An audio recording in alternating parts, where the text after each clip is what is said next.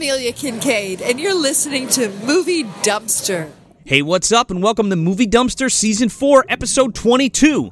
Today we're talking about Night of the Demons 2 from 1994, directed by Brian Trenchard Smith. Uh, I'm Joel Escola. I'm Sean O'Rourke. I'm Connor the Muffled Cockney Killer McGraw. Welcome to the dumpster. Dayon, isn't that a little chancy? I mean, this is Halloween, the night when all the creepy things are supposed to stalk the earth. It deals with demons, demon resurrection, and those forces which roam the forest and dark bowers of man's domain. The first few pages warn that these enduring creatures may lie dormant, but are never truly dead. It's Halloween, gentlemen. Halloween! Have you forgotten? They're coming to get you, Barbara. You know, it's Halloween. I guess everyone's entitled to one good scare. Trick or treat.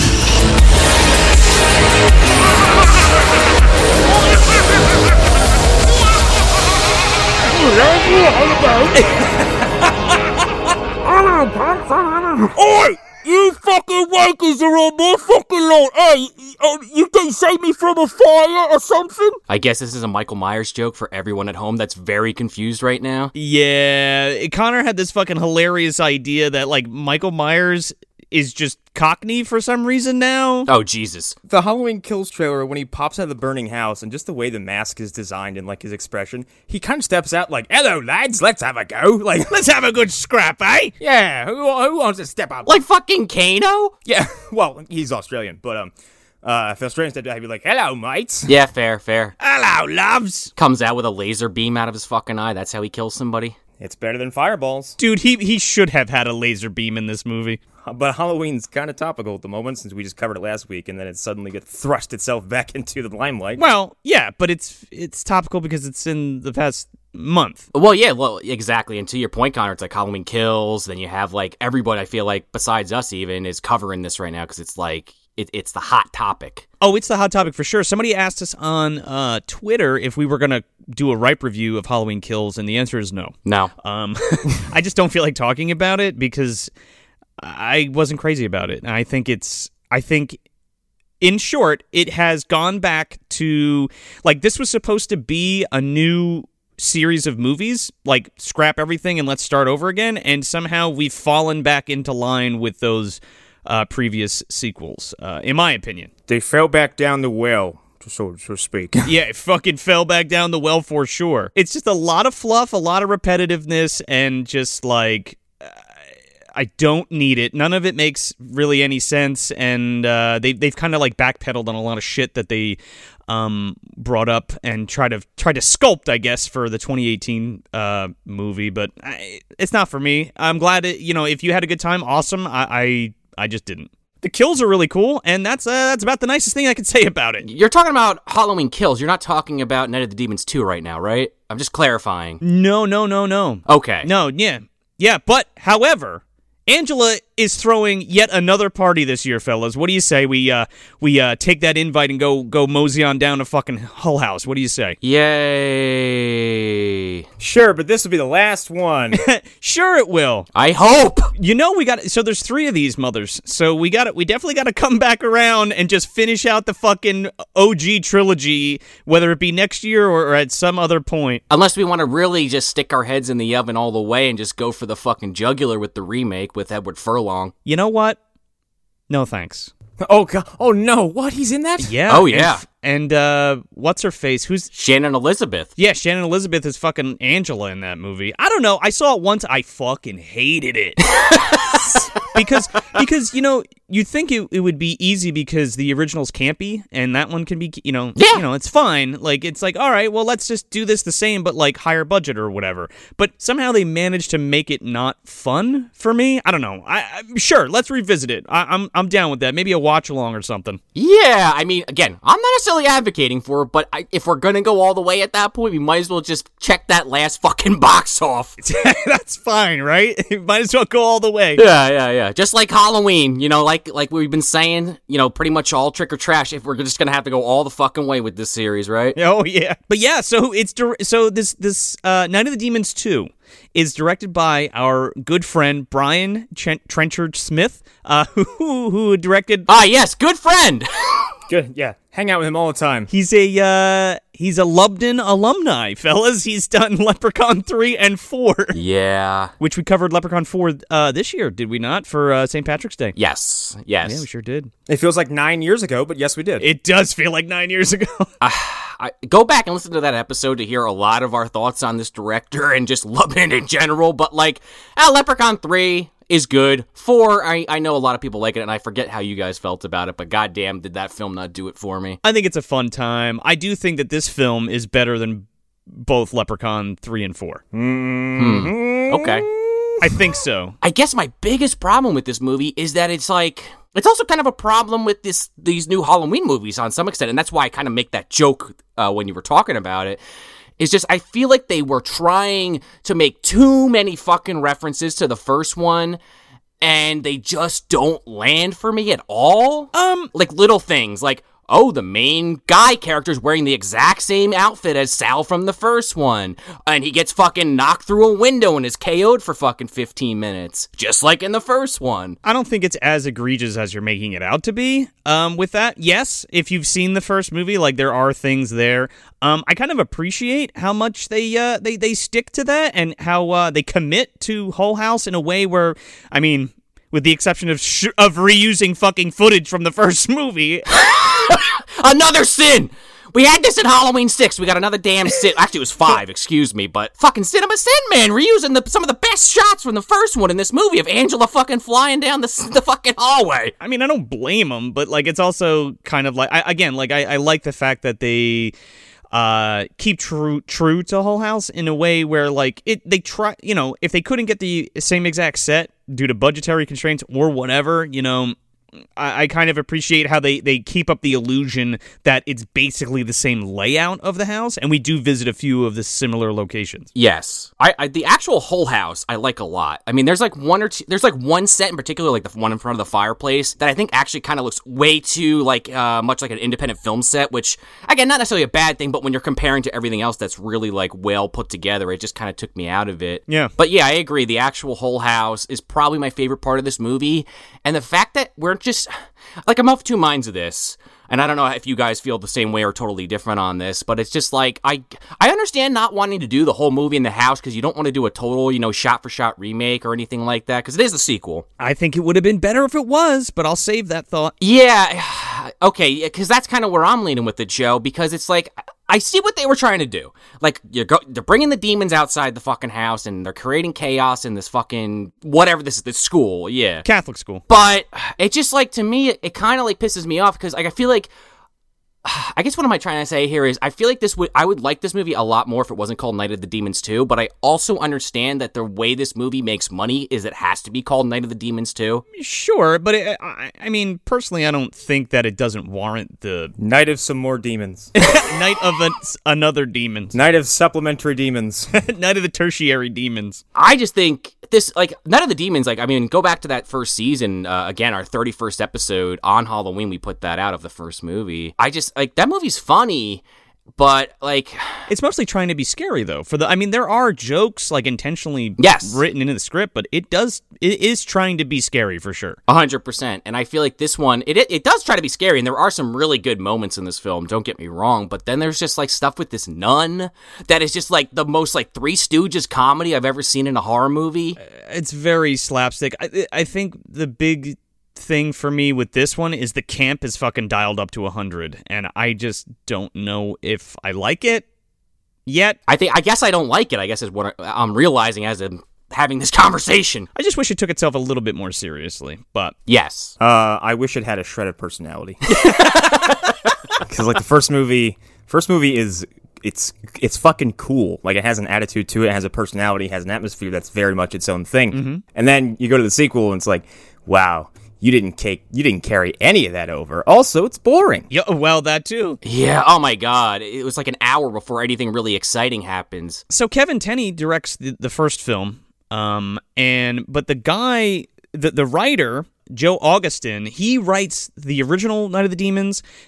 This film and um, the remake. I don't think he writes the third film. Okay. I don't think so. Don't quote me on that. But I know that he writes one and two at least, and definitely the remake. I, I haven't seen it, but I've read like a little bit about the third one, and I kind of like that setup a little more, where it's like they get blamed for like this robbery or some shit, and they go there to hide out, and then shit hits the fan. Again, no no opinion on the actual movie. That's all I know about it. Yeah, and it has a very kind of like Cthulhu Mansion, uh, Twice Dead kind of feel to it. Uh, but you know, we'll cover that at a later time. Sure, sure. we'll talk about that later. But yeah, like to your point, Connor, like all of like some a lot of the atmosphere is here, kind of, and I think that's due to the cinematographer. But like the direction for this film, and like again, like I feel like it should have been taking place in Hull House for the entirety of the film. Well, and also, let me just ask this question: like, what is probably the most memorable scene from the first movie? To me, it's Angela's dance. Oh yeah, for sure, yeah. And like this movie has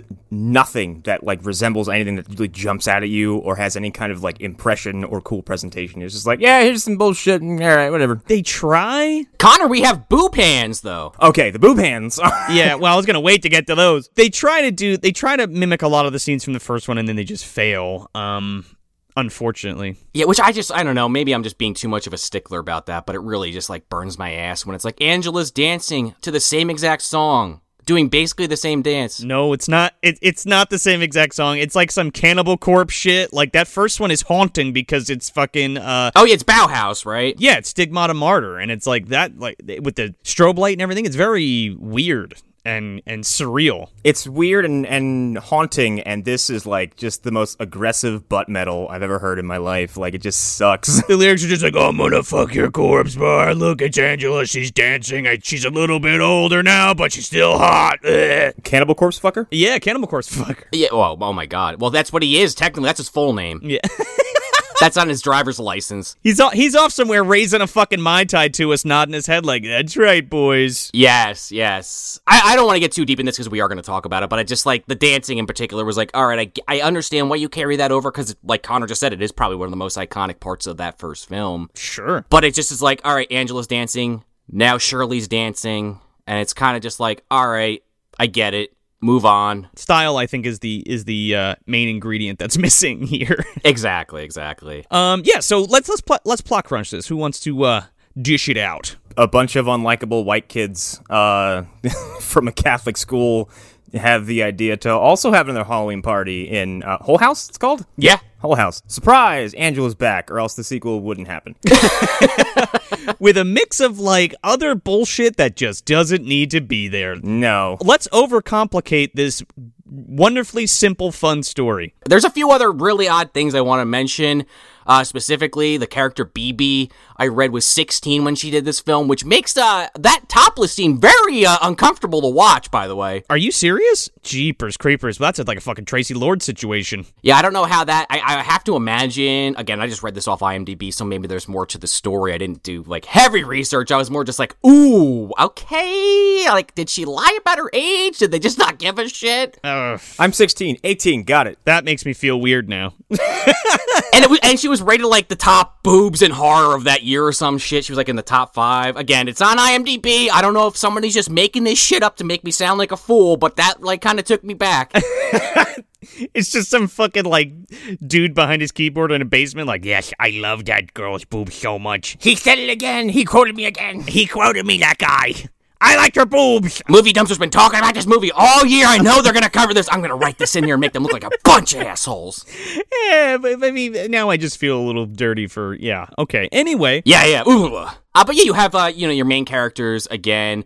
Uh, there's a couple of like jock type characters. You have like your nerdy guy who's for some reason into the occult, but also like knows the Bible front and back, which I don't really get. Robert Jane, dude, that's Bobby Jacoby uh, from uh, uh, Meet the Applegates. He's he's Johnny Applegate, Oh, we- which was one we were gonna cover this year but didn't. But definitely stay tuned because next year for sure. okay. So next year we'll be connecting those fucking dots. Oh yeah, he's a fucking bug man, and then he's summoning demons. We'll get to it. oh god, wow, that lines up. Yeah.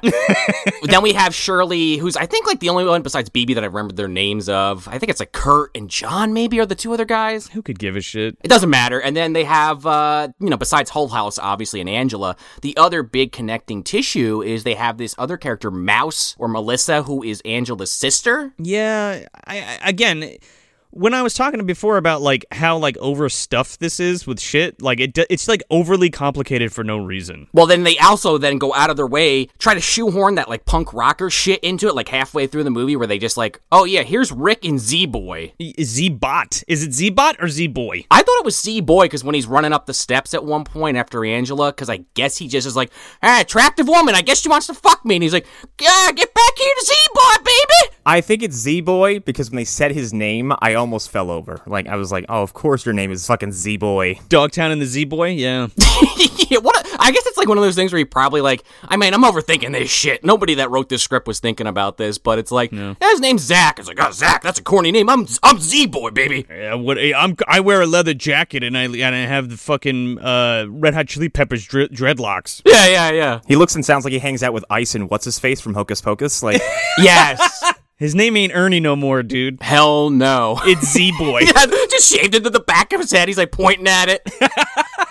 the problem too with having so many characters, and I, I think I kind of get why they did this because they just have so many things happening in this film. It's like, well, you got to have the setup, then you got to go to Hull House, then you leave Hull House, then you have the party, then you go back to Hull House. That's the problem, right? Like if we once we go to Hull House, it should just take place there, the party, and it's just the remainder of the movie. The problem is we go to fucking Hull House, we go to the Christian, the the Catholic school, then the Hull House, then the Catholic school, then the Hull House, then the Catholic school, then back to Hull House. So you're saying it's paced like an old Resident Evil game? Yes.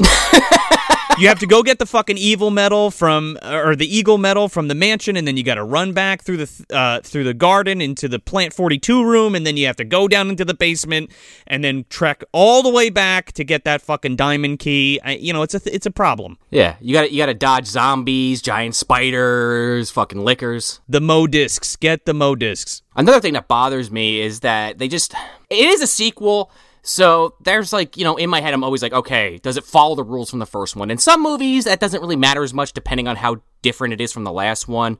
But this one, it's like, the first movie, you can't, you know, the, the demons can't go around this water, this river. Can't go over the water. Yeah, well, they bypass it. They bypass it in this one. I, I don't totally hate the way that that happens. I just don't like it in X. Like, I just don't like that that happens. But I don't hate how they make it work. I think it's fine. I think that part's fine. But again, like, it, there's too much bouncing around to places. Yes. Because in the first one, when they're in there, once like shit hits the fan, once the demons start taking over Angela and Linnea Quigley and Stooge and all them, it's like they, there's a big fucking wall appears and they can't get out. Like I guess they were just like, ah, excise that plot point. Don't ever mention it. Well, no. The thing is, the thing is, Angela wants to get free of Hull House. She's like trapped there. Yeah, well, yeah, right. And she can influence dreams and shit because now, like, Angela has become like a hell priestess or something. But, but why? Why? She went and got her, her necromancy degree while she was uh, in the uh, underworld. Oh, yeah, dude. She, she's fucking the boss, man. I, I get most people don't fucking care about this shit, but it just like drove me insane that she's like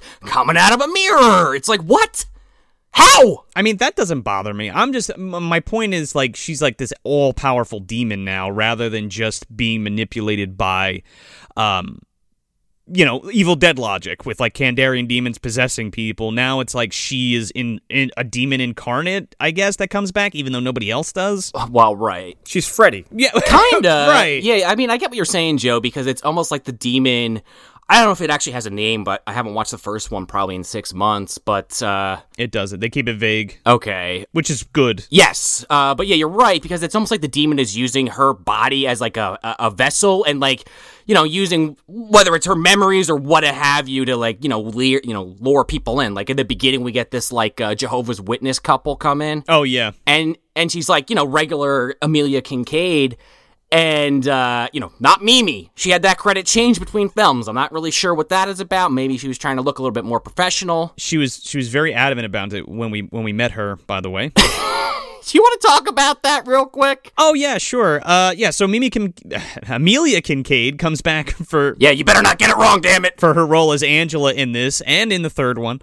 Um, but uh, yeah, we we met her at um NJ HorrorCon a couple years back, and we had her do like an intro, which I'm sure you've heard uh, at the beginning of this episode. But um, she was super nice, but she was a little um, the conversation got a little strange because we were talking about uh, the podcast and like wanting to come on and guest and stuff, and then it kind of turned into like she was like, "Oh, where are you guys located?" We are like, "Oh, we're in Pennsylvania now," and blah blah blah. She's like, "Oh, we're going to be in Gettysburg at the time," but then it kind of turned into she like wanted me to be kind of like her liaison for Gettysburg and like and she she explicitly told me that you know go to the grocery store for me and stuff like that. I'm like ah I don't know about that, but uh, it was very nice meeting you. Yeah. yeah, it was very. Thank you for the autograph and the intro. Um, have a great time uh, at that other convention. The article, co- the autograph cost your service. yeah. Yeah, she was very nice, but she's also like a pet psychic, so I don't know if that does anything for you either way, but you know, that's another thing to keep in mind. Uh, it does for me because I think it's fucking great. Uh, I think that's amazing. I think it's insane, but sure. it's it's a lot of fun to read about. Yeah, yeah, I read that apparently she was a pet psychic for the fucking queen, you know, the queen of England, and it was like to talk to horses or something. I was like, wow. All right, sure, more power to you, I guess. Hey, man, cool. But yet, you know, these Jehovah Witnesses come in, and that's like your first kill, and this is like another thing that they. They're not Jehovah's Witnesses. They're looking to fucking buy the property, I think. I got the impression that they were like asking her about like saving her soul and shit, but maybe I'm misremembering that. Did they? I don't know. I thought they were there like for the property. Why the fuck would they go to an abandoned house? Well, you, you never know. You know, knocking the door, you, you might save somebody's soul. I guess. We got to convert and then evict all those homeless people. Yeah. That's how they get him, right? They do. They get the homeless folks. Yeah. Grow the army. Whether whether they're coming in there trying to give you a pamphlet or they're trying to buy your home, either way, they get 86 because I don't know if this is carried over in the third, uh, but I guess there's another thing I don't like about this movie is that it kind of turns into a slasher film with like demon elements because they just decide, well, I guess Angela needs to kill all these people because she's kind of like the figurehead for most of this film. Yeah, but that's the that's the point of the first movie to kill people.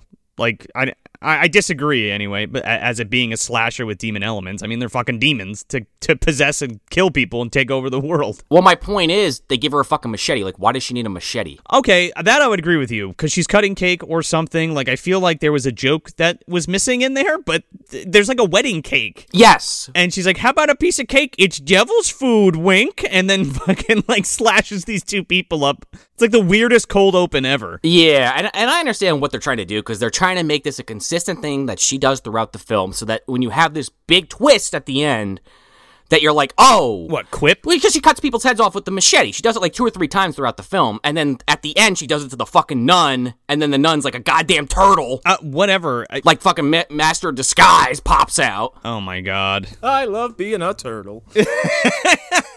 Cowabunga, nun! I mean, I'm not sitting here coming up with better ways to kill these people, and- and I totally understand that. I just thought that was a little lame. No, sure. Especially when you have like some of these other kills in the movie that are honestly pretty creative. I mean, I'm joking about the boob hand thing, but that was kind of cool. Right. Well, Steve Johnson does all the Steve Johnson and his XFX uh, company comes back and does all of the effects for this, and they're fucking awesome. Oh yeah, that's the that, honestly the best part of the film for me. There are so many great effects in this movie, from like transfigurations to like full body fucking prosthetics with like a, uh, um, ex- like a like a body extension and all this shit that we're we'll get into. Yeah, all the face stuff especially is awesome. Really awesome stuff, and like and like Steve Johnson stuff for this fucking um movie is the shining star after like that's the reason to watch this film for sure I mean, if you just tell tell someone boob hands, they're gonna go, "What?"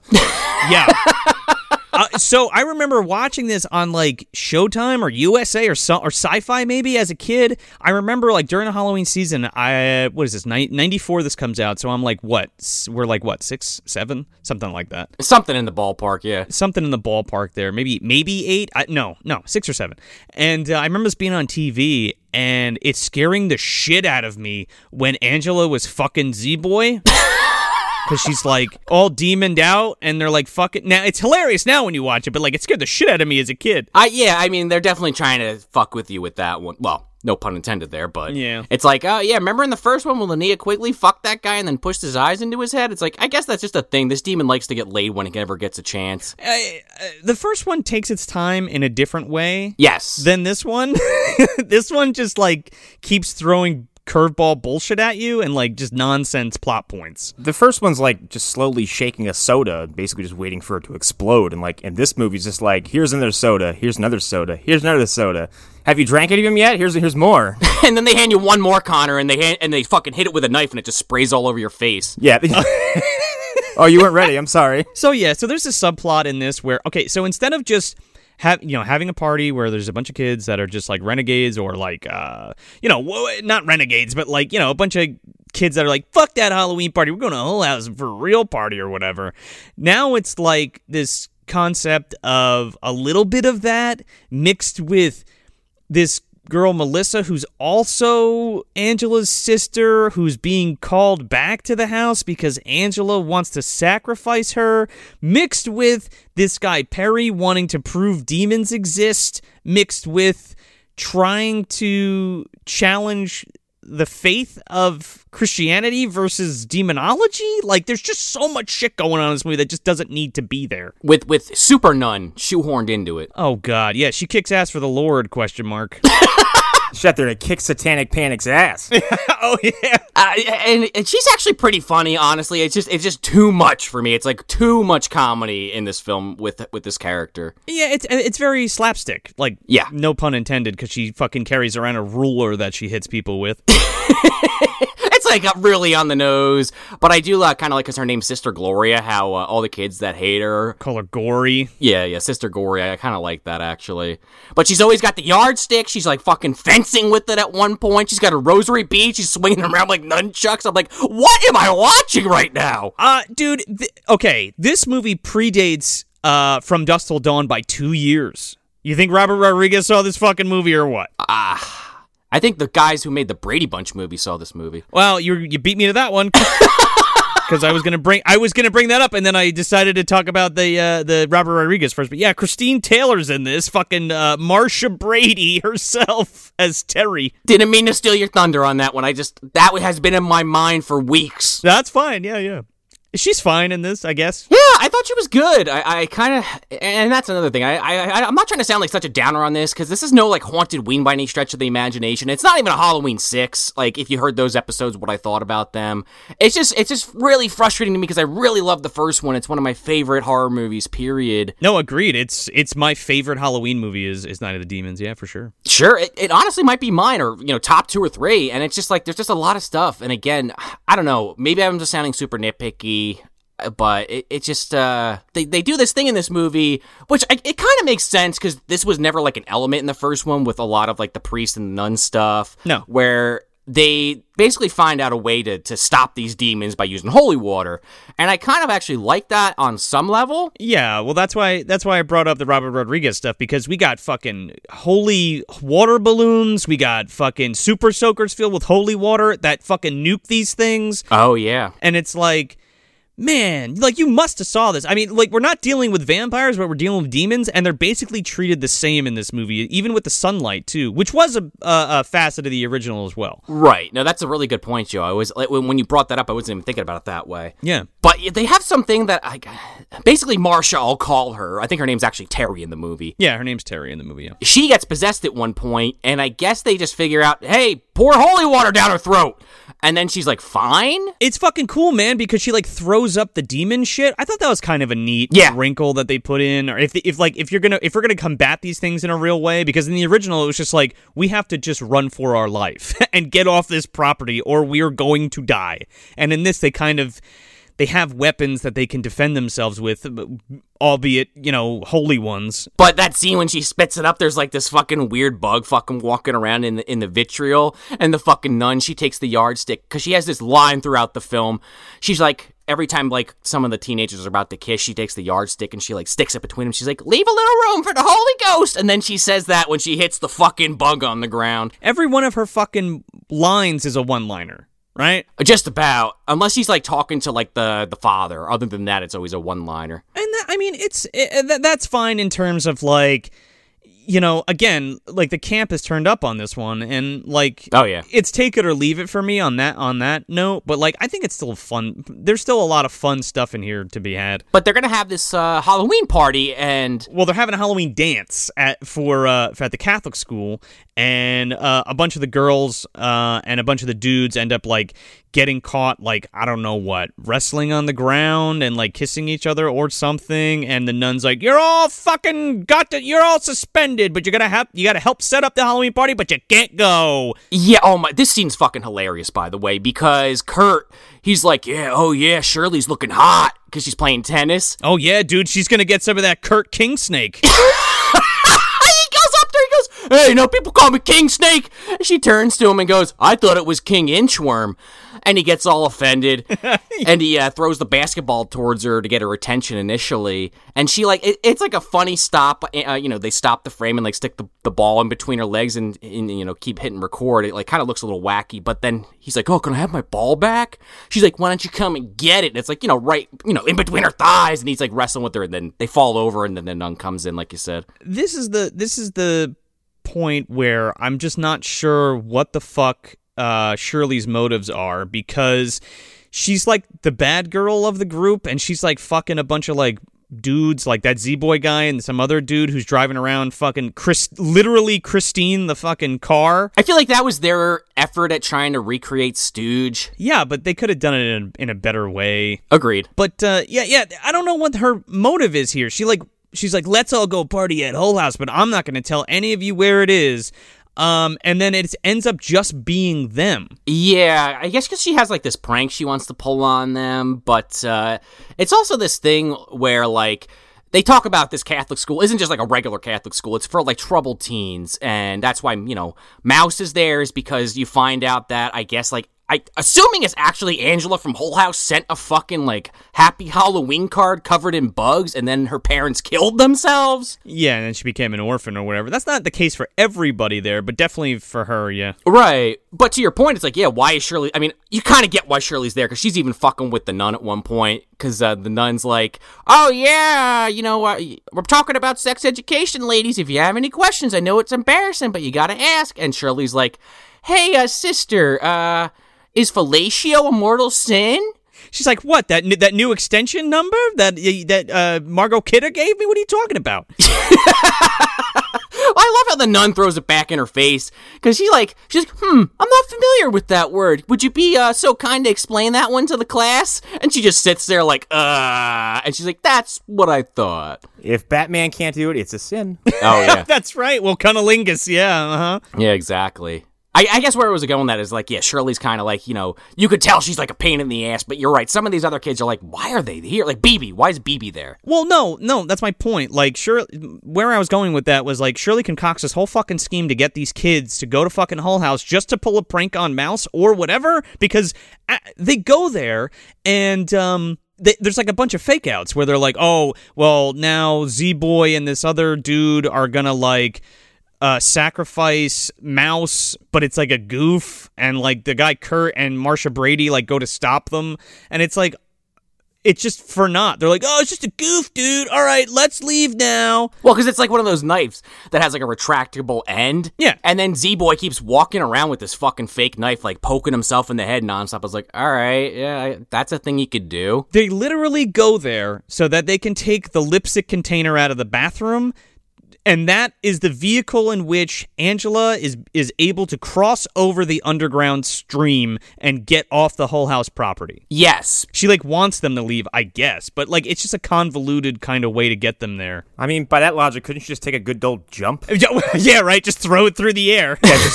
well, now that that fucking, you know, 12 foot wall isn't appearing anymore, you know, around the property. But my problem with that, though, like, I, again, I don't dislike the lipstick thing on, on, on the, you know, on paper.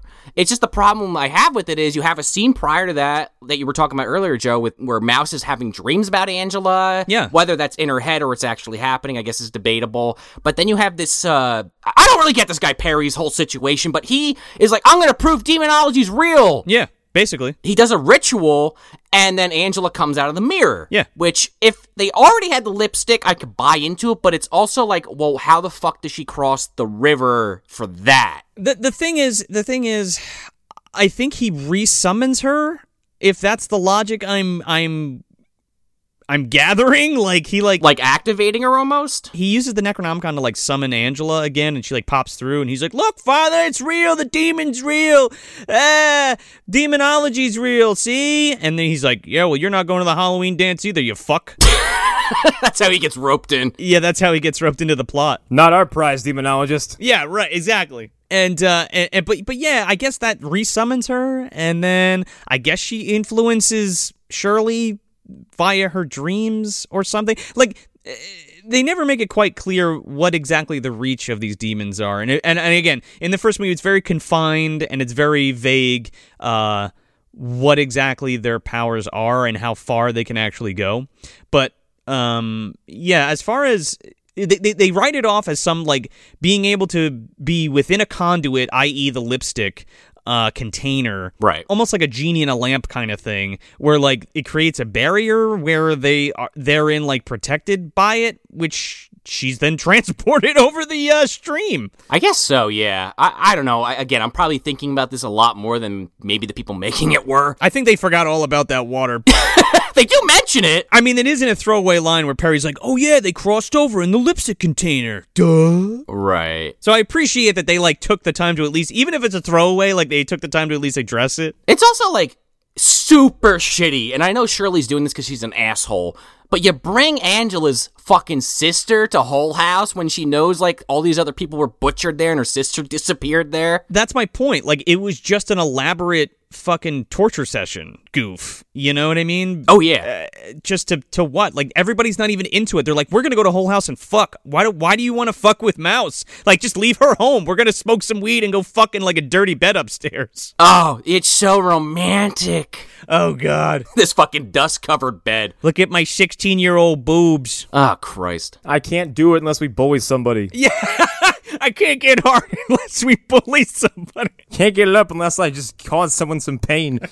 Oh no! So yeah, they do the stuff in Hull House. They get the lipstick. They go back to the party, and uh, sh- you know, BB's ready to throw this thing out the fucking window. She's like, "I don't want it. Get rid of it. Get rid of it." And Shirley's like, "Ah, pass it up front." This is cool because it's from Hull House, and I'm kind of into gothic shit, but not really. Sort of question mark. Yeah, but she puts it on in the bathroom. She's like, I have. She pulls it out of her boobs. Of course, she's got it like in between them, and she's like, "All right, one last uh, finishing touch." And then she puts on the lipstick, and then this fucking Oh, dude. I don't even know how to explain this other than a literal like penis, like this hot dog penis, fucking crawls out of this lipstick. Dude, she gets the fucking Jason Voorhees special right up the gooch. She does.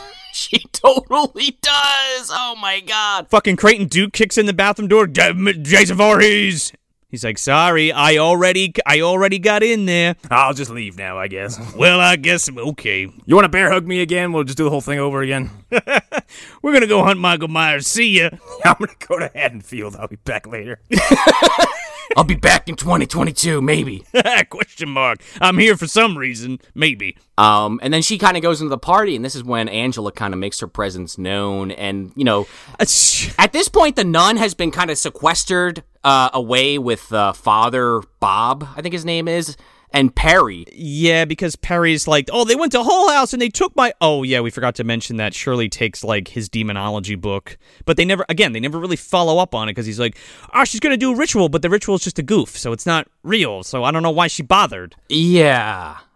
And it's also like one of those weird scenes where there's like 20 people standing there and everyone sees her grab that book but doesn't fucking say anything. It's like, all right. It's because everybody sucks. Yeah, I get it. It's plot convenience, but also like everybody saw you take that book, lady. Yeah. You know, the nun and the father are pretty much grilling Perry about what's going on, and they don't believe him. Well, Father Father Bob like does not give a shit. He is like, you need to stop with all this demon shit. Like, look, I'm a man of the church, but like, let's get real, kiddo. Let's talk about mathematics. yeah, he's like, he's like, what is this going to be like demonology? He's like, you're going to prove it just like astrology. Those people should be buttering that kid up to be their next fucking Iron Man, okay? He's a demonologist in your school. You should be wielding him like a sword. exactly. Dude, that is some Van Helsing shit, dude, right? He's gonna be in the fucking he's like or like John Carpenter's vampires, right? The fucking Oh yeah. Yeah. the Catholic mafia or whatever. I can see it. Uh, for, for all we know, this could be where uh, Jack was trained. We don't know.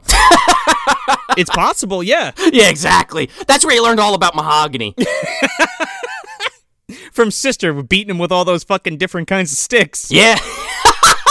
Perry Perry drops out. He drops out and then changes his name to Jack Crow. There you go. Yeah, yeah, exactly, exactly. Ah, the ambiguously gay Jack Crow. Yeah. But while they're away having this conversation, you know, the rest of the party goers are like, all right, the sister's gone. Crank up the fucking Megadeth. And they put on like this like hardcore heavy metal music and they're like jamming out. and, uh, you know, the rest of the folks come back from Hull House and uh, they're in there trying to enjoy themselves. Yeah, we get that we get that scene too, like that Angela dancing that we brought up before, and it's just like so underwhelming. It's just like her bathed in a blue light, and there's no like finesse to it. It's just her dancing on a table, and everybody's like, "Whoa, she's so hot" or something, Yeah. and that's it. And then sister comes in, she's like, "Hey, you get out of here!" And she just walks away. Pesky demon, get out of here. Take a hike. And then she like disappears when the camera like changes angles and the sister's like confused. But then Shirley is now continuing the dance, and this is where you get that boob hand scene Oh man, where she grabs uh Rick. By the way, Rick also was Private Mooch in fucking uh, Leprechaun in Space, the guy that gets that was Mooch with the dick, right? no, not the exploding dick guy. This is the guy who's in like the hazmat suit with Lubdan rolling around on roller skates. Oh, gotcha, gotcha. Who gets fucking flesh eating bacteria all over him or something? Yep. Yeah, in their room full of flesh-eating bacteria. Just a quick side note Shirley and Z Boy, I totally forgot to mention before, but they're both from Dr. Giggles, and I wanted to bring that up because that shit's coming at you next year because we've been talking about that fucking movie for a while. Sign me the fuck up. That'll be their first time for me. Anyway, yeah, Yabos abound in this fucking movie, and this time they turn into fucking hands and they shake hands with uh, Sergeant Mooch, and his fucking hand like melts or something. This looks fantastic. Dude, it's awesome. Oh yeah. It's a there's a close up shot of just like her chest, and then like it's like Freddy coming through the wall in the first movie. These two fucking hands just come out and stretch this like this chest piece out. And they grab his hand. It's so fucking cool looking. it's this cool effect where like there's somebody obviously behind like a fake set of boobs, but they like push their hands out and it's like simultaneously like the air is sucked out of it, so it like s- so it like forms to their hands. It's really impressive. And then you know it melts like his hand, and uh, she like kisses him, and I guess that kills him. Well, he turns into a demon now. He gets the fucking demon kiss. That's true. My demon lover, yeah. Because uh, Sister Gloria is like, everyone to the church. She's like, Perry, go get Father Bob. This really fucking bothers me because like you just sent the bloodbath to the chapel. So now nobody's going to be fucking affected except our main characters. Right, yeah. And that kind of pissed me off because, like, okay, we have a fucking room full of people now. Everybody should be fucking getting gutted and turned into demons. I thought it was gonna do a carry and like just knock off this t- big group of people in like some kind of spectacular sequence, and they're just like, "All right, everybody leave." They're like, "All right," and they just they just go. And they're just like, okay, demons, bye. And they and Angela like lets them go. oh yeah. And then uh, you know Perry goes to get you know uh, Father Bob because Gloria's like, oh, we got to give this uh, guy his last rites. His his soul's been taken by the devil. We got to try to save him. And Father uh, Bob's like fucking already tucked into bed, and he's got his catcher in the rye out. He's like, yeah, all right, in a minute. And uh, Perry's like, no, it's or actually it's not Perry. It's uh the you know the guy in the fucking denim jacket. And he's like, no, really, it's important. Is his name Mark or Johnny? John, maybe. I think it's Johnny. Blonde Sal. He's with BB. He's like he's like the BB. He looks like fucking what's his face from Laser Blast. oh my god, he does. Yeah, he, lo- he looks like the Mark Hamill knockoff. Bang bang. I, I just can't get over the fact that he has the exact same outfit as Sal from the first one. I get that people wear Canadian tuxedos. It's not that, you know, impossible of a thing to happen. I just thought that was an odd choice. It's 1994, dude. We're still got a lot of denim going on. Oh, yeah. It's 2021 and we still got a lot of denim going. well, it's coming back now, brother. Oh, yeah. Isn't the uh the, the the the the love interest in part seven Friday like just covered in denim the entire time too, like head to toe? Yeah, I'm almost positive. So Father Bob comes out and he's like, All right, you made me put my book down. What's the big commotion? This fucking asshole. They're like, Oh, yeah, did you give that guy his last rites? He's like, What? What guy? They're like, Yeah, his body was gone. He's like, This is just, this is ridiculous, Sister Gloria. We're all going to go to Hull House and just sort this out right now. now. And then I can get back to my Holden Caulfield. Hold on a second. We totally glazed over the fucking nun uh, uh army montage where she puts her fucking hood on and her, or what is it called? Yeah, the habit. She puts her fucking habit on. She's got like a fucking holy uh, rosary nunchucks, I'm like, why? I mean, okay, sure. holy water balloons and shit. Well, that's Perry. That's Perry's idea again. Yeah. Like Connor was saying, maybe that was his pre, you know, his research. You know, what he was getting used to making. You know, before he joined the vampire hunters, he's like, ah, yeah, make holy hand grenades here. Yeah, me, me and uh, George Clooney are gonna fuck some people up in the titty twister. This is where I got the idea from. Exactly. But she looks like a goddamn like action figure when she walks out. Like, talk about a penguin. she, she's uh, I thought she was going to be some kind of patron saint figure as to what happens later, but like that doesn't happen. We'll get to it, but like, yeah, Yeah. She, you know, and honestly, as much as I'm complaining about the campiness of it, she does a really great job with what she's given. yeah. I just don't like what she is given. No, sure. also, conceptually, like the idea of uh like of an ass kicking nun who has all these fucking Ghostbusters gadgets, but they're all biblically themed, is funny as fuck. But like, just it just doesn't really work here. It it is, but like it, it never establishes itself like that until like now, and then it's like, oh, okay, we're doing that. I was like, oh, I guess somebody saw Dead Alive as well, or Brain Dead rather. Right, right. It's her husband. Yeah. Oh, yeah, exactly.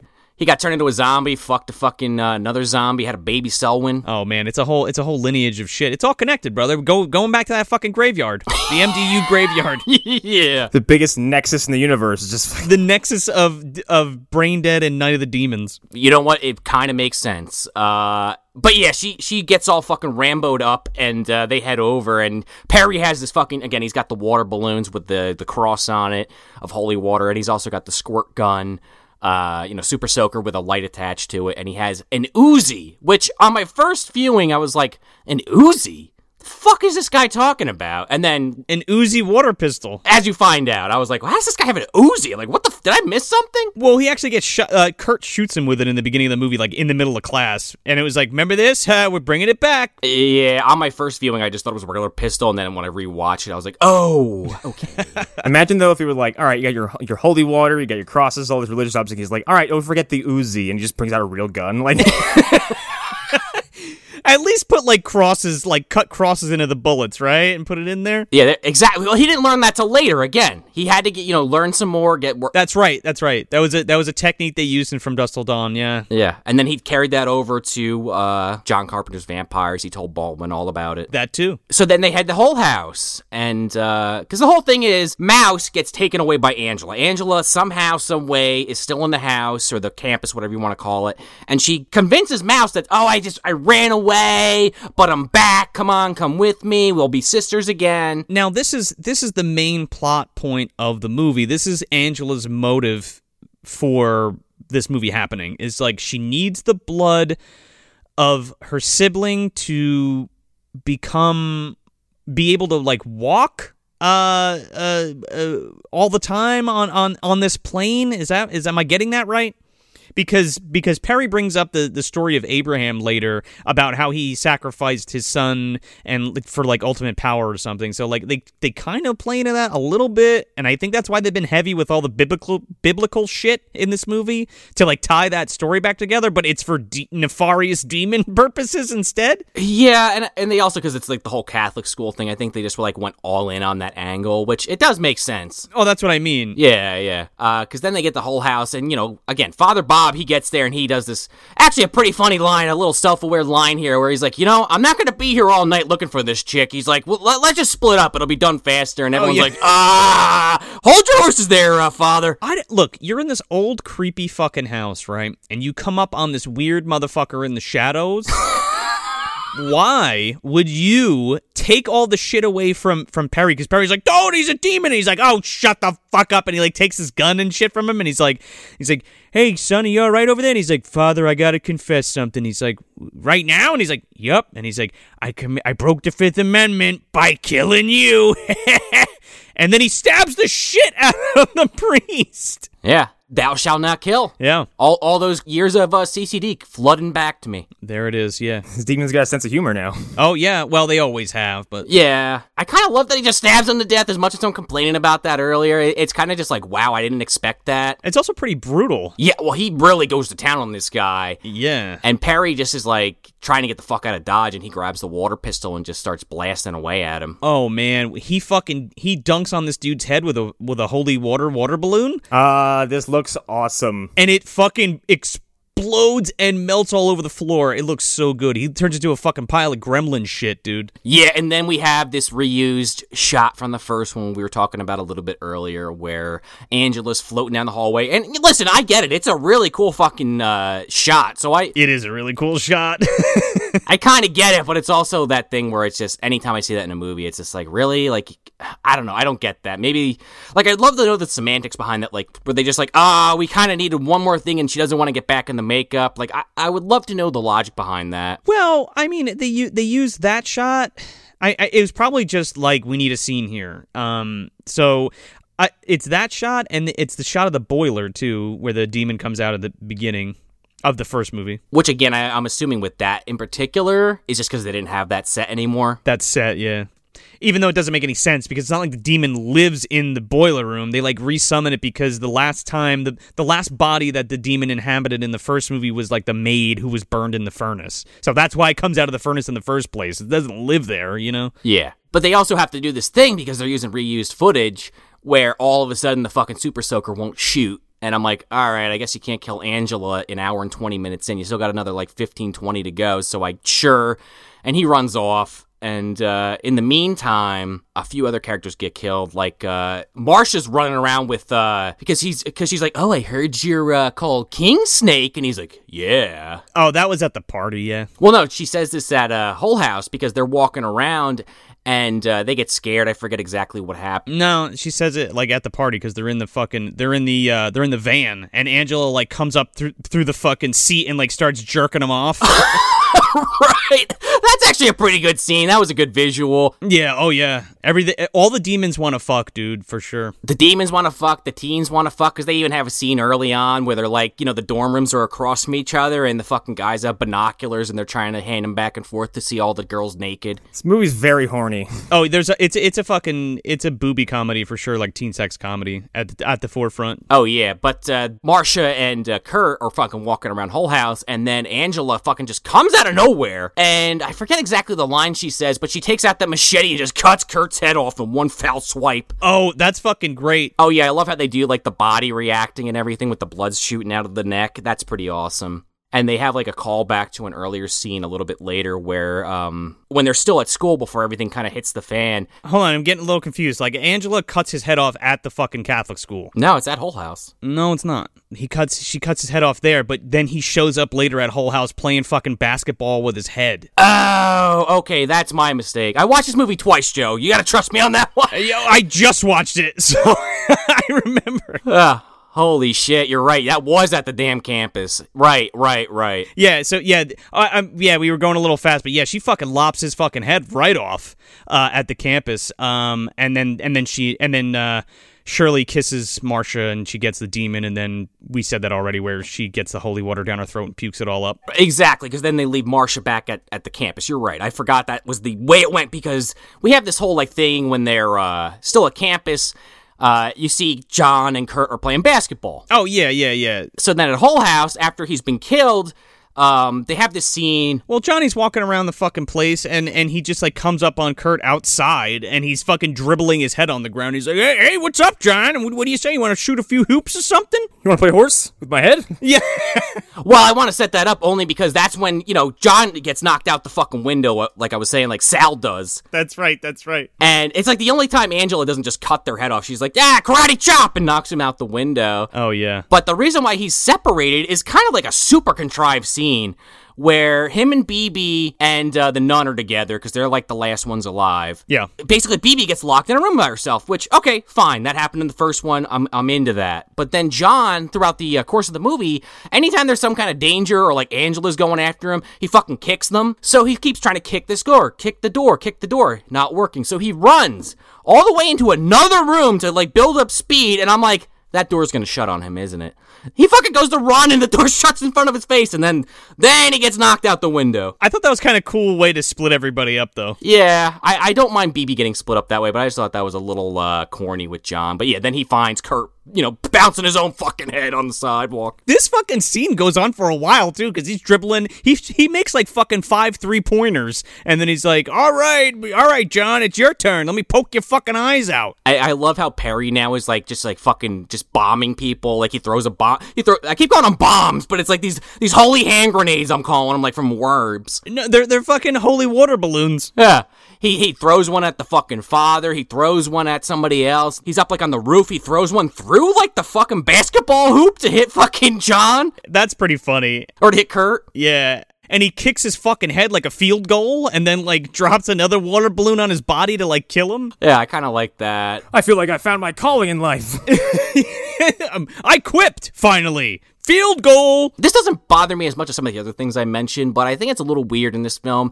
How like the first one, like the demons were creepy. Don't get me wrong, but this one, it's just like, well, this guy when he was alive wanted to fuck, and now that he's dead, he still wants to fuck because he's like trying to grab BB, a Z boy. Yeah, I mean, rather than just fucking murder these people, yeah, he's trying to fuck. And he's got this weird, like, snake dick in his pants that fucking, like, flops around, like, through his jeans that you see. Yeah, and then BB fucking takes care of that later. She grabs one of those fucking water balloon grenades and fucking chucks it right his Johnson. Yeah.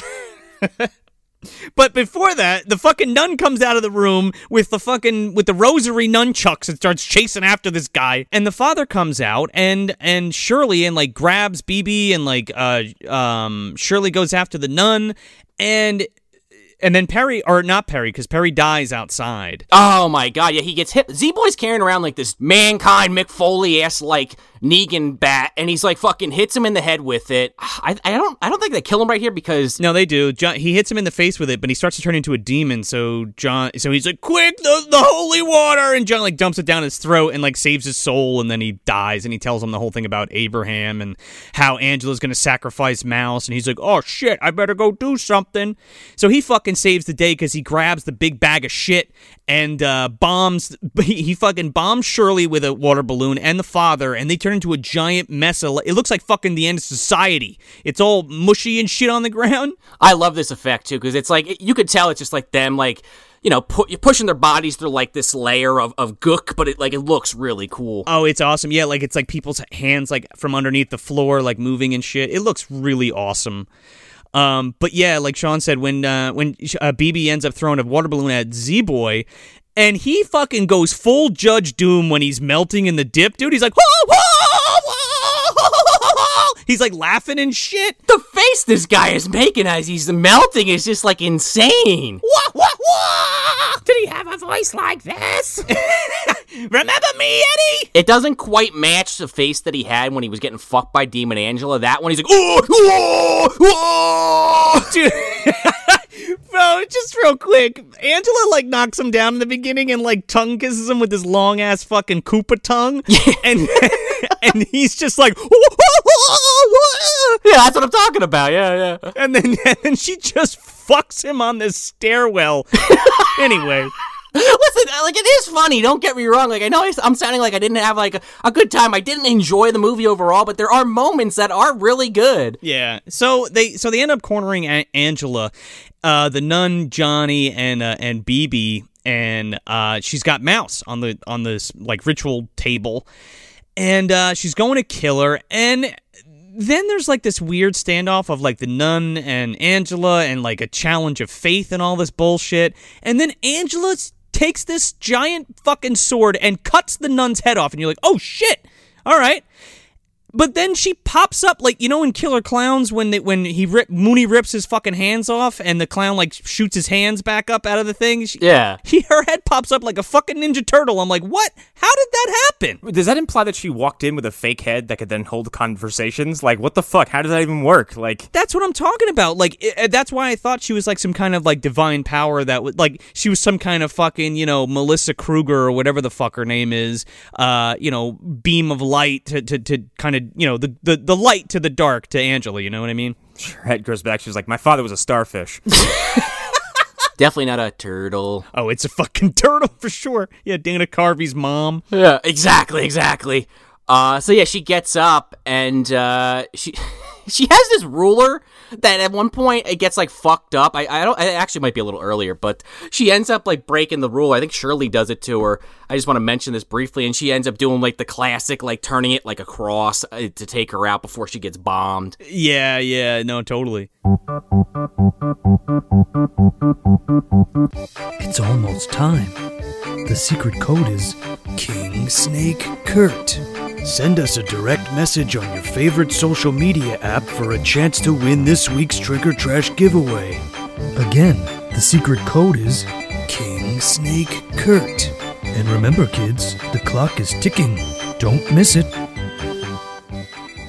So the nun persuades Angela to like have her switch places with Mouse. Right. So they do, and then like she's like, "Go ahead, Mouse, kill her. Then you could be a demon like me or whatever." Even though the whole point was me to kill you, so I'm all powerful. But do it.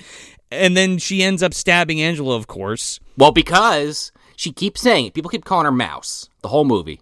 Mouse, mouse, mouse. Oh. And every time someone says that, she's like, "My name's Melissa." Oh, she gets a fucking "My name is Horace" moment right here, dude. yeah, because Angela keeps calling her Mouse. She's like, "My name is Melissa." Boom. I've always hated you. yeah, exactly, exactly. You're always a real bitch, Angela. No, she doesn't say that. I, I actually thought that was okay. The movie's over. I, I'm good. Let's get the fuck out of Dodge. Nope. Uh, no, it, it's not even that because the fucking nun is shooting the holy water Uzi at Angela. Right, right, right. And it's making like bullet sounds, and she's just melting into a pile of shit, and it looks awesome. All right, yeah, that that should have been the end. Instead, I if they had set this up at any point in the fucking movie, that well, they kind I guess they kind of did with the lipstick, but if this was like a snake demon, There's three things that I think they kind of set this up. The whole fucking movie, there's like a rattlesnake sound, I must have missed that. almost like a Billy Connors, uh, uh, the cicada sound. Yeah, they do a couple like visual motifs of snakes and like the the snake creature that crawls up Shirley and like the snake that then comes out of lipstick. Yeah. Kurt's king snake penis, you know. Ah, okay. I mean, you're stretching, man. no, I, that has nothing to do with that one, but yeah. It's like it's it is it is like pigs in Saw. Like there's just pigs everywhere, and that's just like one of the recurring visual motifs. If I'm not mistaken, there's like serpents on Angela's crown too, like where she where, where her veil is. If I'm not mistaken. Oh, that that's a better explanation than the one we get in the movie, which is we don't get one. Yeah, but it's fucking cool, man, because you think uh, so Angela melts into a pile of shit and they're like, "All right, let's get out of here." And Angela bursts out of a fucking wall in like full snake makeup. And the way that they do this effect is like they have like a a, a faux lower half that's like this long ass snake body, and I guess they have her up on a crane or something, but it looks fucking awesome. She becomes a Dark Souls boss. It rules. Oh yeah. Yeah, it's really cool. Why? d- oh, dude. Side note: They should have did Medusa like this in the Clash of the Titans remake. Oh yeah. Like practically like this. That would have been fucking cool. Yeah, and we I remember us saying how that piece of like that effect does not hold up in that fucking movie because she looks like a cartoon. Oh yeah. There's no depth to her face. Like the details are all weird. This looks great. This effect looks really good. I just it, it just like came out of nowhere. I I don't know. I was just like, all right, this is this is happening, huh? I- yeah, but it makes sense because like the way they set her up in this movie is that she's like some all-powerful demon now. You know what I mean? And like this is even though she has demon face, I think this is like her true form or. I don't know. It's it's like kind of like the Jafar thing in fucking Aladdin, where he's like, "All right, I'm gonna turn into a snake now." Sure. I mean, people are intimidated by snakes. It, it, it is a pretty creepy looking uh, makeup that they have on her. It looks amazing. If you're going biblical, like the serpent is like commonly associated with being a visage of the devil. So Oh, yeah, that's a good point. Yeah. I didn't even think about that. Connor with the fucking slam dunk, bringing it all back around. yep, bam. But the way they kill her basically is she some fire lights up the room from her and uh, there's these uh, windows that are boarded up and you know, Johnny, he's got to, you know, use that kick move he's used about 10 times in the film already. Dude, well, his name is Johnny, and he did his fucking shadow kick into that window, dude. That's what I'm saying. he totally did. yeah. There's several origin stories this movie. Man, and then he went to the Mortal Kombat tournament. Goddamn. he got his shades that day. And then he got his head snapped by Shao Kahn immediately after. But yeah, he kicks the fucking wood off, and then it's like exactly like you know a cross, just like in a Fright Night, except not done as well. Yeah. and it fucking just like burns a cross into her chest, and she really awesome effect. I gotta say, her whole body explodes. Yeah, it, well, it's the sunlight coming through the window in the shape of a cross, like in this hole. Right, right, right. And again, like it's very like vampire, like in a vampire style. Because like in the first movie, when the sun comes up, the demon's just like, "Oh fuck, I can't invade anybody anymore because Halloween's over." But this one's like, "Oh, it destroys uh demons if it hits them." Um, and the house even disappears in the first one at the end. The house? Oh yeah. But the, but the demon's face shows up and disappears, and it gets all pissed off because it's like, ah, shit. Yes. Uh, you made it. You know, you made it to daylight. Foiled again. Yeah. I gotta wait till next Halloween when some other idiots will come here.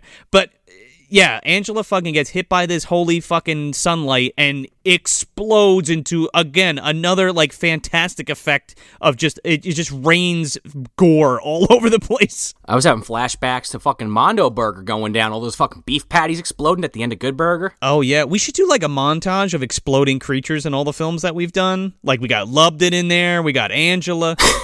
so many slow mo heads spinning in the air. Oh god. Oh yeah. Uh, and then they uh they pretty much call it a night. Oh yeah, they're just like, we did it, bye. And then they like roll up in the fucking van, and everybody's like, "Are you okay?" And they're like, "We did it. We we killed the demons." And then somehow, some way, that lipstick got out, that little rascal somewhere, and it was on the ground, and somebody picks it up, and this awful fucking CGI snakehead comes out of this lipstick uh, container, and then we cut right to credits. Fucking cartoon of an effect. Looks like something you'd slap in a hot sauce bottle. Okay, it is like. it is cartoony and dumb looking and just really poor. Snakebite juice. Yeah, snakebite juice.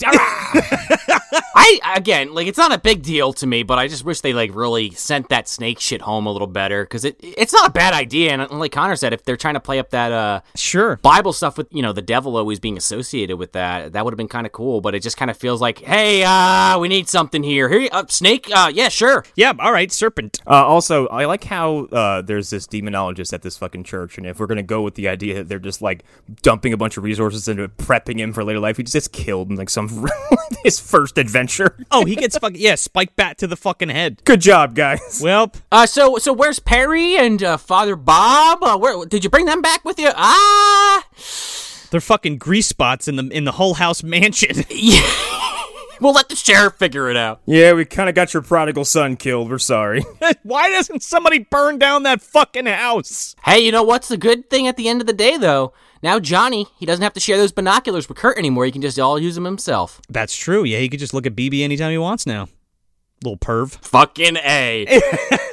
so, uh, where is this in our treat bags, guys? Or what is this in our treat bags, rather? This is like a like a a bland popcorn ball. Like okay. Uh, which is like just super dry, and I've never found them to be very appealing because it's just like it's just like biting into a tumbleweed or something like that. Um, this movie is I don't think it's very good. The special effects are awesome. We already established that, but it's really boring. It takes its sweet ass time to start really like kind of like ramping up the temperature in the room. Um, it's got no personality. It's got nothing about it that has any kind of like you know attitude or flair or sense of cool. It just kind of exists, and that's I think that's one of the worst ways to go about a sequel. It's just like, hey, here's more of it. Uh, thanks. I didn't need this though. I, like especially at the time too, because like I, I don't know if Night of the Demons became like a cult classic yet. It must have been mildly successful to warrant two more fucking sequels, though, right? Yeah and a remake. And a re well yeah but that was years later. Somebody cares about this series somewhere. This is like uh you guys remember spider bites candy? Oh yeah. No. Oh yeah you, you used to get the little plastic spider and then you'd open its little butt and it would have like all little bite-sized candies inside? What?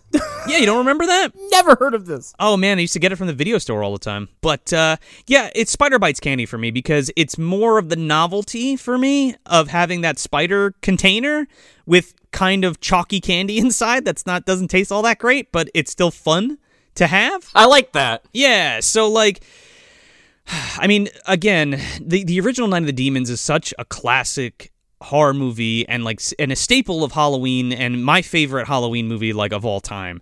I don't think it's really been done justice since the first movie.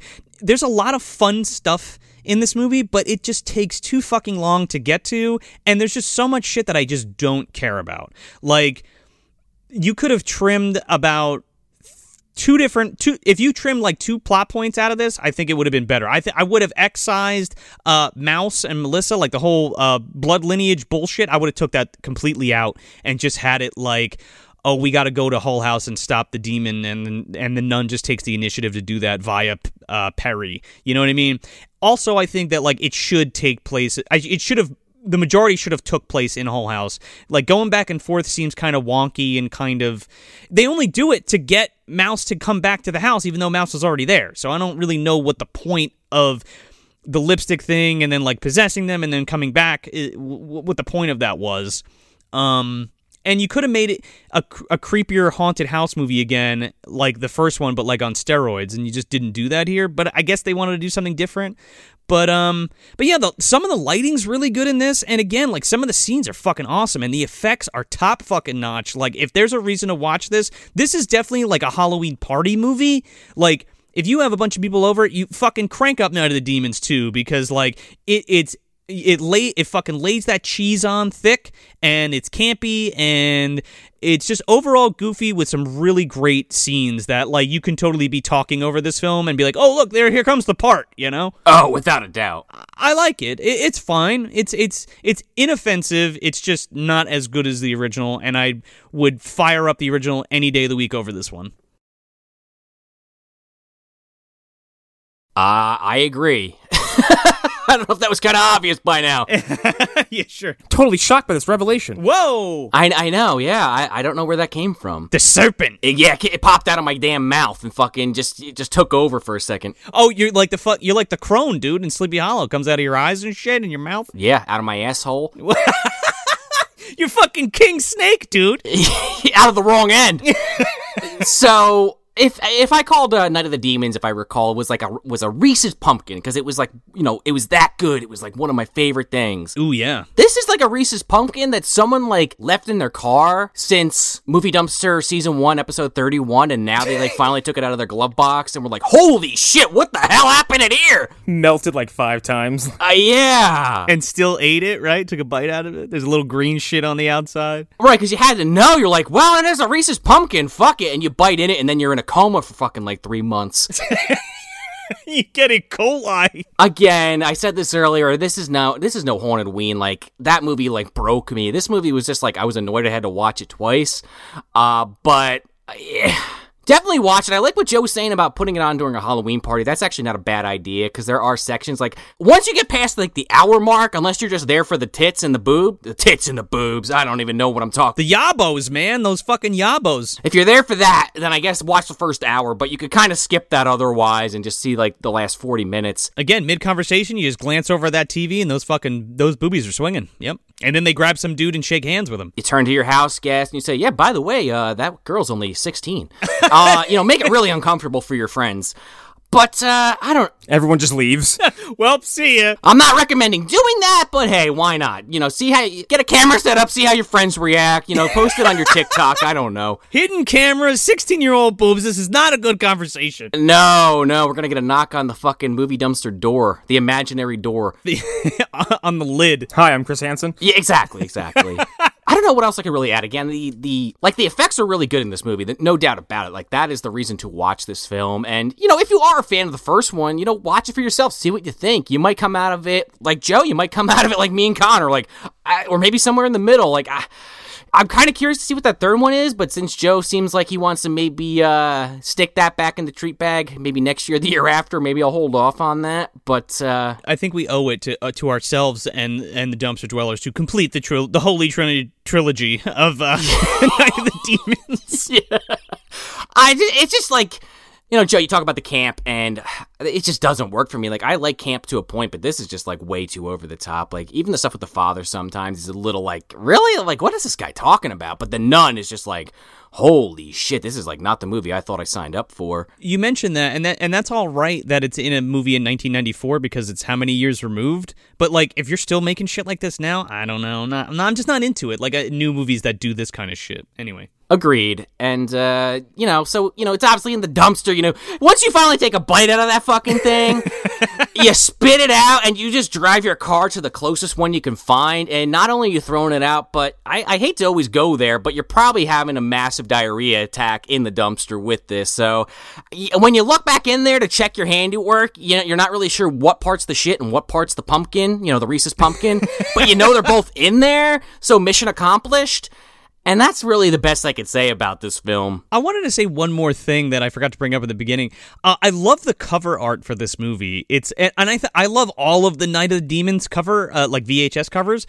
Like the first one has Angela with the fucking invitation, which is really scary. That it grabs your attention, right? Oh yeah, they're all kind of like the uh, like a spin on the same idea, where it's like Angela's like presenting something or an invitation, or she's like just you know she's plastered in the front, and there's like you know like uh like there's some kind of decoration behind her or something. Yeah, well on on Night of the Demons two, she has like a skull lollipop that she's like licking, and then on the third one, she's drinking a fucking martini with an eyeball in it in the glass. Like I'm in, I'm into that shit. She's an iconic character. Like there's no bones about that. Oh yeah. And they're, they're all Amelia Kinkade. I'm, I'm, I'm almost positive she's in all three of these. One other thing, just before we wrap this up, that I did mean to mention earlier is the intro to this movie. You come off of this like unbelievably like Ugh. artistic intro from the first one, and I'm not expecting a copycat here at all, but it's just like the most basic horror movie intro ever. It's just shots of the neighborhood with tight with with names scrolled across. I'm like, ah, yeah, sure. Yeah, I, I mean, if you're gonna reuse footage from like the the actual first movie, just pop that fucking new intro in with a two on the side, right? Because that that fucking uh that Tenney's well, not Kevin. Um, his brother did the score. I forget his name, uh, but he's also his uh, Tenny. But he did the score. Um, and man, yeah, you're right, John. Like that intro for the first film just sets the tone so fucking nicely, and it's just so spooky and creepy and awesome with the with the music and the and the uh, the visuals, which is something that's sorely missed here. Uh, uh, the the score sucks in this one too, by the way. Yeah. Oh, it's generic as shit. oh yeah, you just you just fucking nailed it, Connor. Yeah. Uh, another thing that I'm missing in this movie, but it's not really a requirement. This is just me just thinking of other things I would have liked to see as another like wraparound element to this because I really enjoy that in the first one with the old man and the uh, the candy apples with the blades in, and I, like something like that. you son of a bitch. Yeah, exactly. It's like, I don't know. I'm not trying to come up with ideas for a movie that came out fucking almost 20 years ago. It is what it is now. I'm just like little things here and there. I'm like, damn, like the first one just did that so well. It's like I'm I'm missing it when, it, when it's not there. Yeah, I know. Uh, Dennis Tenney, by the way, is uh, his name. Oh, okay. You also have like an iconic cast in the first one. Oh, yeah. I mean, you got Linnea in there. Um, Hal Havins. Uh, uh, and Hal Havins is in there, you know. This one, you got Marcia Brady and the kid from the Applegates, right? And it's like, all right, that's fine. Yeah, no, sure. And, and, and Private Mooch. And Mooch, yeah. Well, yeah, yeah, I guess. I mean, but like you have like you have like B movie royalty in the first film. And don't forget, I know y'all heard that code before. That's our third code for Trick or Trash for that big, giant, wonderful prize pack giveaway. We got some good stuff in there. Um, and by now, you've seen all of the great stuff that's in that prize pack. Now, here's the deal you get all of those codes in, and that maximizes your entries, right? So we're only pulling one name one time. So if you listen, if you go back, you got a little bit of time. If you go back and listen to those first two episodes of Trick or Trash this year that you haven't heard yet, you get all three of those codes. Submit them to us on your favorite social media uh, app.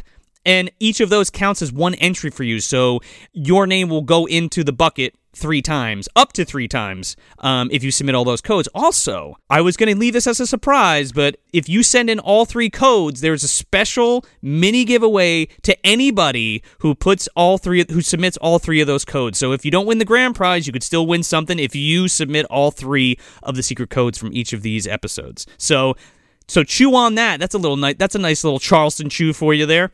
A little uh, dumpsterlicious action, I would say. Ooh yeah, a little nice little nice little nice little Halloween uh, extra treat for you. And we've been getting entries like when when Joe says your favorite you know uh, social media platform, like anything, honestly. Like we've gotten submissions on Reddit, we've gotten submissions on Patreon, Facebook, Twitter, uh, Instagram, Twitter, every, pretty much anywhere that we exist. If you want to message us, we'll uh, add your name to the to the fucking cauldron like uh, D- Dumbledore. we will, yeah, we'll add it to the dumpster of fire. Yeah, and uh, we also have those uh, two minisodes up. We had the the Family Matters Stevil and Stevil 2 mini that we did over on Patreon for any tier, 2, 5, or 10. Sign up. Those are up there along with the one from last year that we always like to bring up because it's going to be relevant soon. Wink, wink, nod, nod. The Bone Chillers Frank and Turkey episode. And we also have Fucking the Alf Halloween special. Yes, some enchanted evening. I think the the first and only Halloween Alf Halloween uh, special. Um, and shame on me if that's not true. I mean, I know for a fact we got a few more Family Matters ones because we were looking at it after the fact, uh, Joe, where it's like, all right, we know there's the Tina Turner one we talked about on that episode. There's one where Urkel's like Dracula or some shit, so that may come back next year in some capacity. Yeah, we, uh, Alf never grew to that to that point, right? Where it was like, all right, let's bring in weird weirdo shit. Yeah. Also, like, how many times can you have Alf walk around with the zipper on his chest before it's like, all right, we get it, Alf. You're, you, This is also true, but they did it really well, I think, in that Halloween episode. Definitely, definitely go check them out. So it's our, it's our TG DIF. Yeah, TGDIF, baby. So there you go. Celebrate those uh, TGIFs of yore. We also have that very special Halloween watch along special on Patreon. It's this weekend, baby. Halloween night, the 31st. Yes. Head over to Patreon, five and ten dollar tiers to join in with that. We watch a movie that I think uh, when you sit down to watch it with uh, you know the previous versions of ourselves, because uh, it is going to be a pre-recorded one due to just Joe's getting married. Jo- jo- as of the release of this, Joe is on his damn honeymoon. Just FYI. This is true. yeah, he's been married. Yeah, I've been married. I'm on my honeymoon now. But we we we pre-recorded due to that. But it's it's a fucking banger. It's a movie I think you all will really enjoy, and uh, it's very near and dear to us. Yes, uh, but that's this Sunday. And if you're listening to this after the fact, just like all those minisodes, commentary tracks, and anything else that's on Patreon, it's never going away. So it's right up there if you still want to check that out. Totally. And I just want to note too, like it's not it's a pre-recorded watch along, but the chat will still be bumping. Yes. On on Twitch. So um all you patrons come hang out and let and and we'll be there. If not for the whole thing, we'll be there for a little bit. So definitely come hang out. And I guess the last thing, if you missed it uh, last week, as of this release, uh, we uh, Joe and myself were on two episodes of uh, our good friend Tony from Hack the Movie Show talking about tapes. Oh yeah, we we talked about uh, Francis Ford Coppola's Bram Stoker's Dracula and Kenneth Branagh's Mary Shelley's Frankenstein. yeah, Joe took the fucking lead on that uh, Bram Stoker's, but the the Mary Shelleys were both on there. And if you haven't seen them yet, head over to Hack the Movies. We we promoted it on Instagram and everything else. So if you somehow missed that, go check that out because it was a fucking hoot. Yeah, for sure. And yeah, so like we said, we'll see you on Halloween, and uh, we hope you enjoyed this trick or trash this year, and we will catch you in November with a very, very special event month that we cannot wait to share with you guys and gals and everything in between. And uh, three event months in the row, guys. We're really uh, bringing it to you this year. Yeah, really, really cook, really kicking it up. So stay tuned. So that's it. That's Night of the Demons 2 from 1994, directed by Brian Trenchard Smith. If you want some more good, bad, and god awful movie goodness, head over to MovieDumpsterPodcast.com and follow us on all of your favorite social media and streaming platforms. You can also head on over to our Patreon page and sign up for the two, five, or ten dollar tiers for monthly exclusive content, or drop by our merch store and grab yourself uh, some non-committal swag. Yeah, and for no money at all, you can leave us a five star review on Apple Podcasts or wherever you get your podcasts to support your favorite show. I'm Joel Escola. I'm Sean O'Rourke. I'm Connor McGraw. Thanks for visiting the dumpster. Dayon, isn't that a little chancy? I mean, this is Halloween, the night when all the creepy things are supposed to stalk the earth. It deals with demons, demon resurrection, and those forces which roam the forest and dark bowers of man's domain. The first few pages warn that these enduring creatures may lie dormant, but are never truly dead. It's Halloween, gentlemen. Halloween! Have you forgotten? They're coming to get you, Barbara. You know, it's Halloween. I guess everyone's entitled to one good scare. Trick or treat.